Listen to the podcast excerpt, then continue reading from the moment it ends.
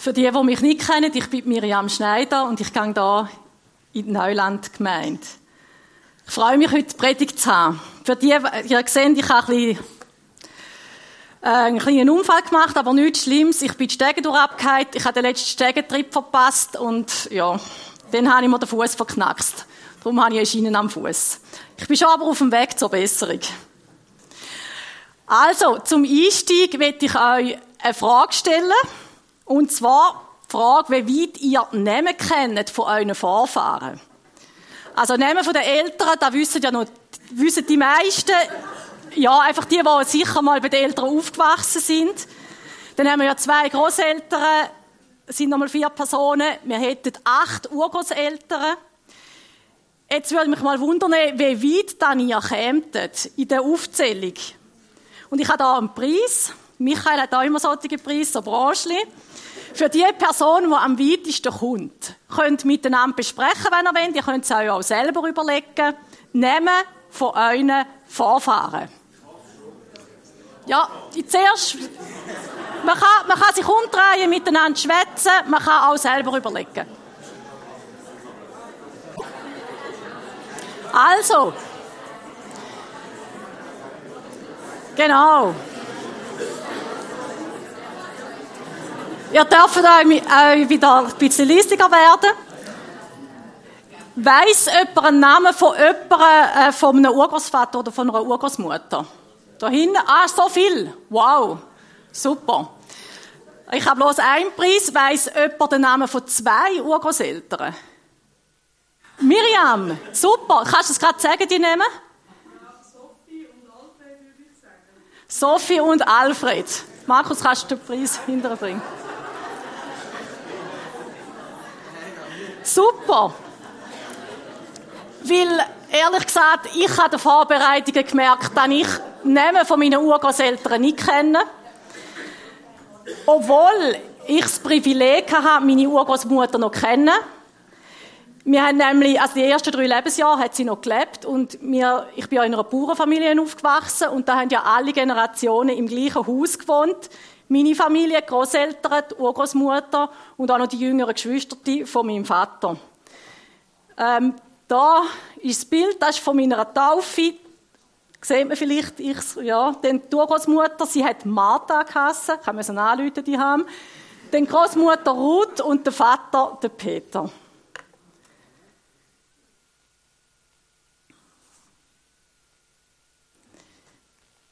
Ja, ihr habt euch vorher versucht, an die Namen zu erinnern. Und hinter jedem Namen, da steht ja ein Gesicht. Und hinter jedem Namen steht auch eine ganze Geschichte. Eine ganze Lebensgeschichte. Und die verschiedenen Geschichten, die gehören ja zu dir. Die gehören zu mir. Die gehören zu deiner Familie. Zu meiner Familie. Und das sind nicht einfach Namen im Stammbaum. Die Geschichte, die unsere Vorfahren erlebt haben, die prägt uns auch bewusst oder unbewusst. Und darum ist es auch gut, wenn man sich mit der Familiengeschichte auseinandersetzt. Wenn wir wissen, woher wir kommen. Wie haben denn meine Großeltern das Leben gemeistert? Wie haben meine Eltern das Leben gemeistert? Was haben sie für Wert gehabt? Haben sie Träume gehabt? Was war ihnen wichtig im Leben? Ich habe ja vorher gesagt, dass ich eben in so einer, heute würde man sagen, Generationen-WG aufgewachsen bin. Und das prägt an mir, weil man ist nie, nie allein. Es hat immer Leute im Haus, es hat immer Leute um. Da habe ich mich auch damit auseinandersetzen. Kann ich alleine wohnen? Wollte ich überhaupt alleine wohnen? Und ich bin zu dem Entschluss gekommen, nein, ich will nicht. genau. Ich habe immer in WGs gelebt in meinem, in meinem Leben und jetzt mit meinem Mann zusammen, genau.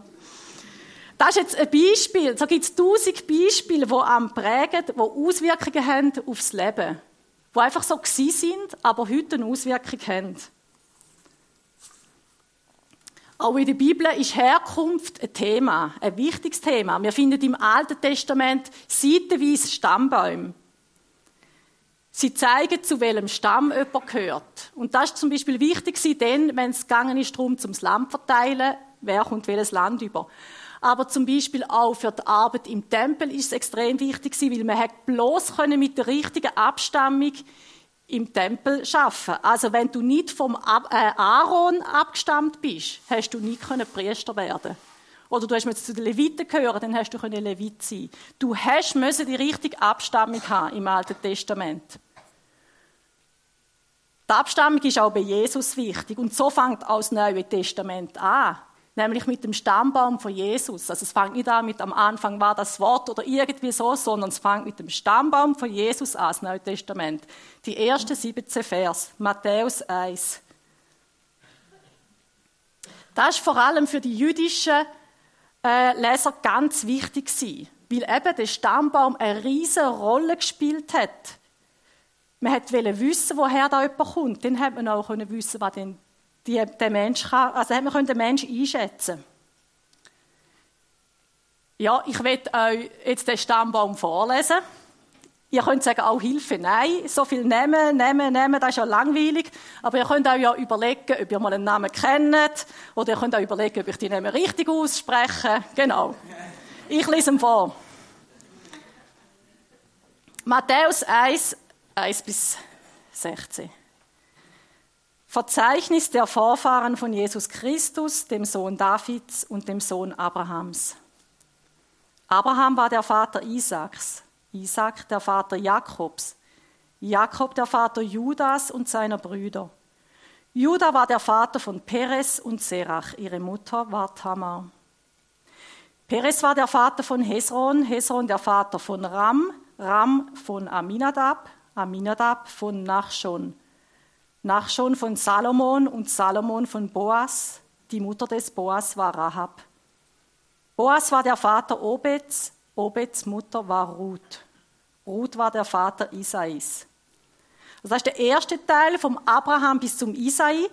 Geschichte von den Stammvätern, von den Patriarchen, sagt man auch, Geschichte von Israel in der Wüste.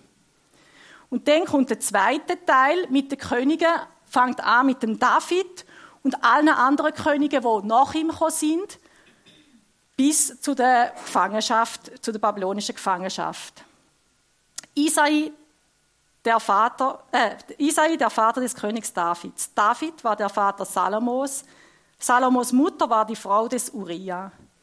Salomo war der Vater von Rehabeam, Rehabeam der Vater von Abia, Abia von Asa, Asa von Josaphat, Josaphat von Joram, Joram von Usia, Usia von Jotham, Jotham von Ahas, Ahas von Hiskria, Hiskria von Manasse, Manasse von Amon und Amon von Joschia.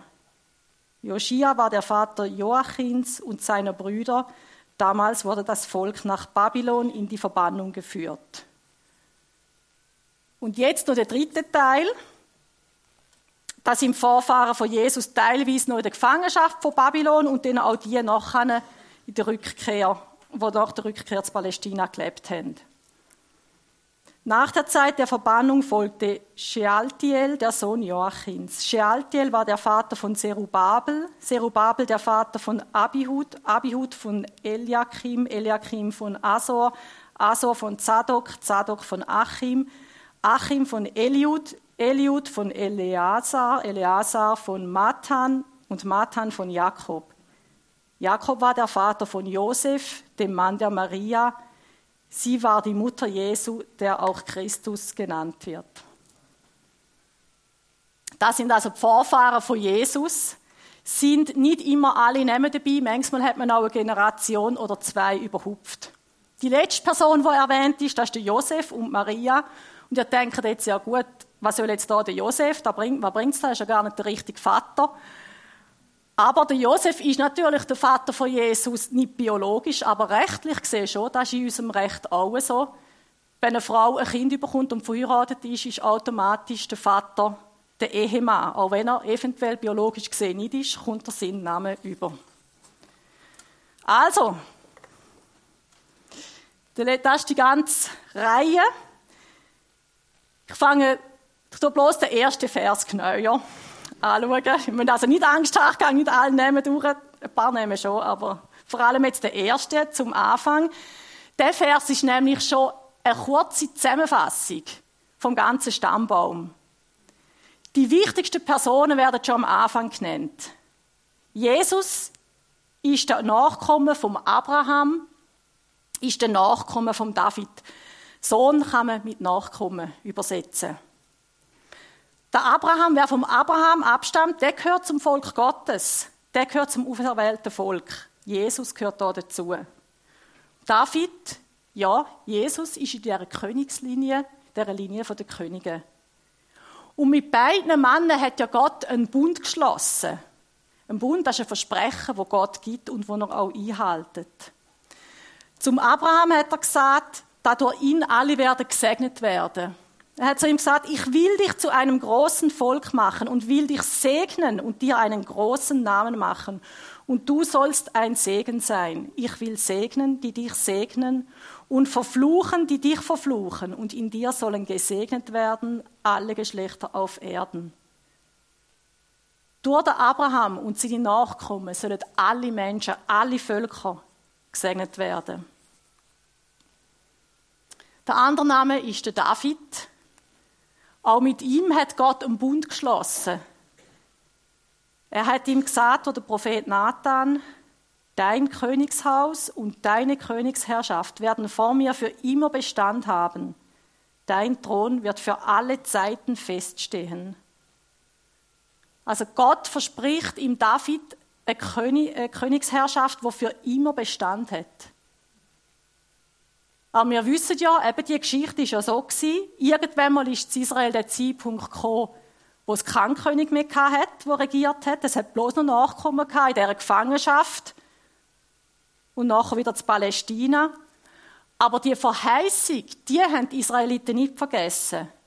Und das Volk hat den König erwartet ein Messias, der ewig wird regieren, ein, Mess ein, ein, äh, jemand, der gerecht wird regieren, der Rettung bringt und wo aus dieser Linie vom David kommt.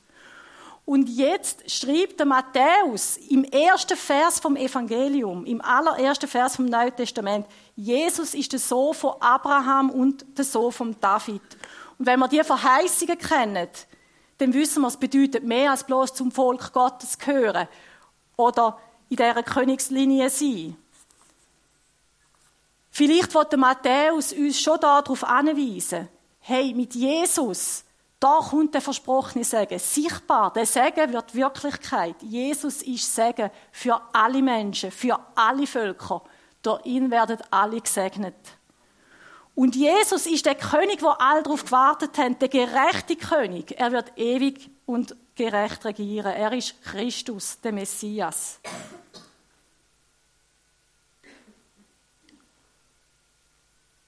Es hat ja so viele Namen in dem Stammbaum inne. Die einen Namen haben wir schon gehört, die anderen sind uns total fremd. Und da hat es ja nicht bloß gute Menschen drunter. Es hat auch böse Menschen drunter. Vor allem bei diesen Königen, bei dem zweiten Teil vom Stammbaum, da hat es schlechte Könige, da hat es auch gute Könige. Da hat es Leute, die Gott gesucht haben, aber auch Könige, ja, wo auf andere Wege gegangen sind, wo gemacht haben, was sie wollen. Und all das hat ja ins Unglück geführt. Wegen diesen schlechten Königen haben sie in die Verbannung als Konsequenz, ja, weil sie sich von Gott abgewendet haben. Die nächste Generation hat sie dann wieder ausbaden aber sie haben auch wieder neu anfangen. Sie haben wieder neu positiv Geschichte schreiben.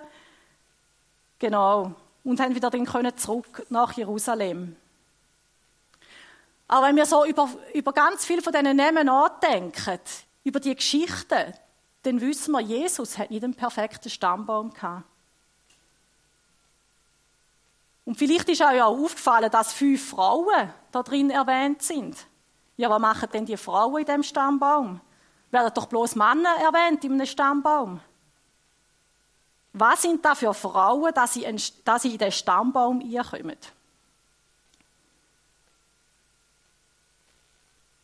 Da haben wir, haben Sie vielleicht gemerkt, Maria, die letzte. Ja klar, da sehe ich noch ein, oder? Sie darf einen Platz haben im Stammbaum.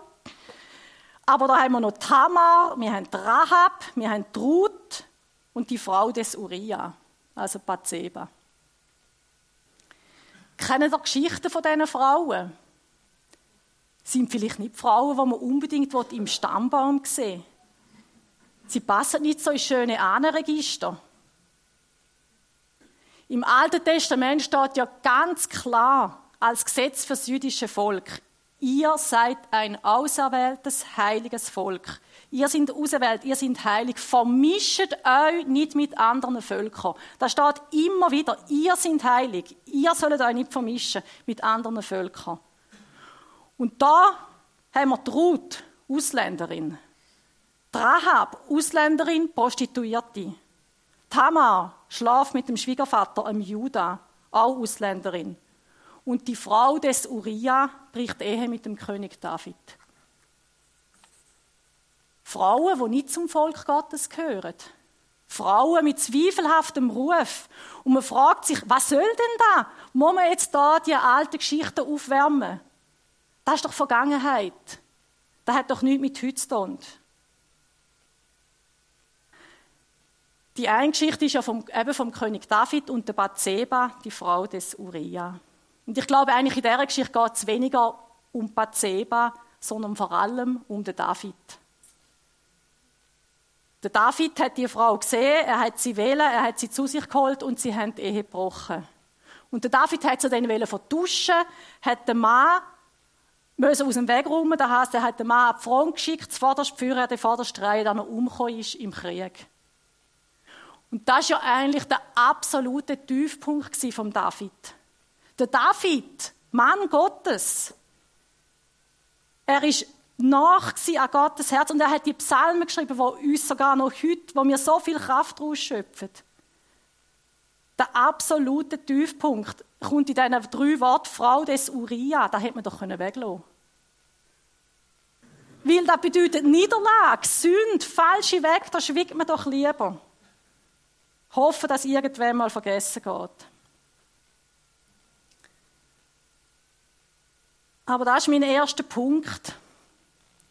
Gott schreibt auf krummen Linien, Gott schreibt auf krummen Linien gerade. Das ist so ein Sprichwort, das ich gefunden habe. Und der Dieter Bonhoeffer sagt es mit anderen Worten.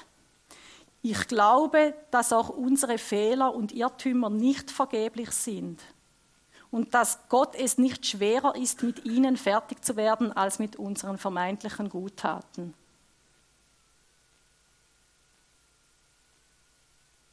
Ja, in jeder, oder ich lese es nochmal. Ich glaube, dass auch unsere Fehler und Irrtümer nicht vergeblich sind und dass Gott es nicht schwerer ist, mit ihnen fertig zu werden, als mit unseren vermeintlichen Guttaten. In jeder Familiengeschichte gibt es Sachen, wo man am liebsten nicht darüber reden würde. Aber wenn vielleicht deine Abstammung oder deine eigene Lebensgeschichte krumm ist, wie es da steht, Gott bringt dich zum Ziel. Gott wird mit dem fertig. Gott ist größer als unsere Fehler. Gott kommt zum Ziel mit uns. Und der Bonhoeffer sagt sogar, die Fehler sind nicht vergeblich gewesen.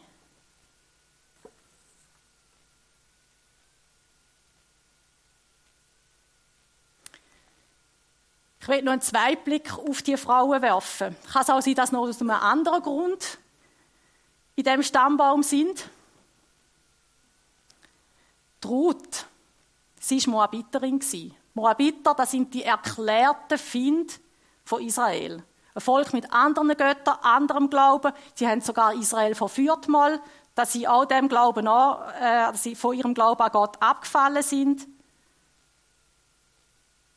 Aber sie sind nicht nur die verhassten Finder die Moabiter, auch die Ruth, sie persönlich, hat viel Schlimmes erlebt.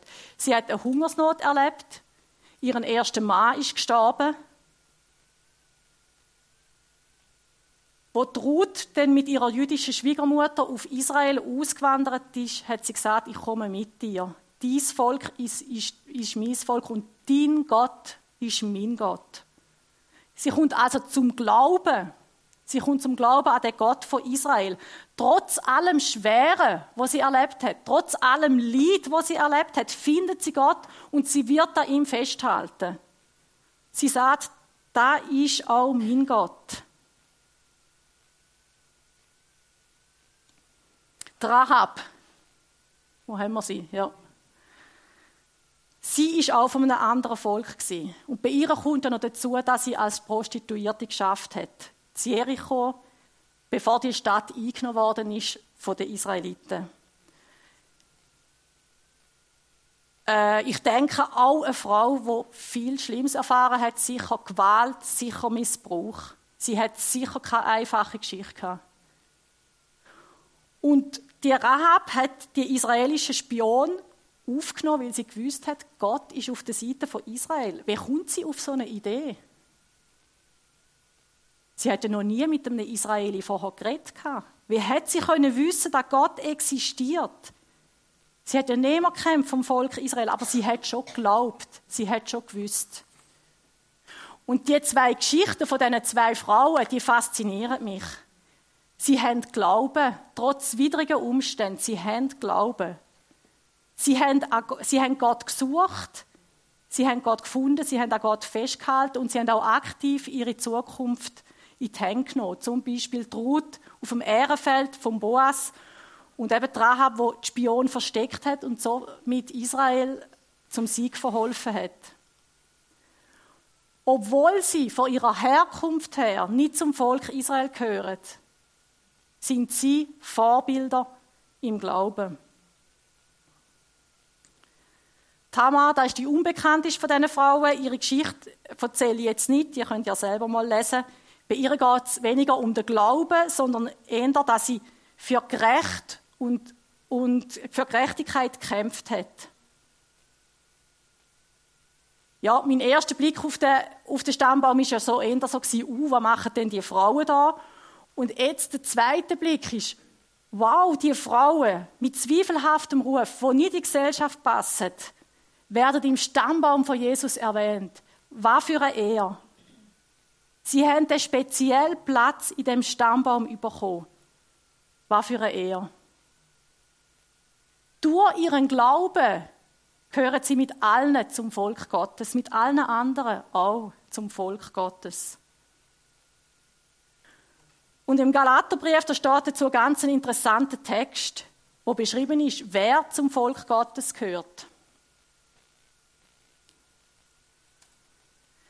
Erinnert euch daran, was von Abraham gesagt wird. Abraham glaubte Gott und so fand er bei ihm Anerkennung. Das bedeutet doch, die wirklichen Nachkommen von Abraham sind alle, die glauben. Die Heilige Schrift selbst hat schon längst darauf hingewiesen, dass Gott auch die anderen Völker durch den Glauben retten wird. Gott verkündete schon Abraham die gute Botschaft. Durch dich sollen alle Völker gesegnet werden.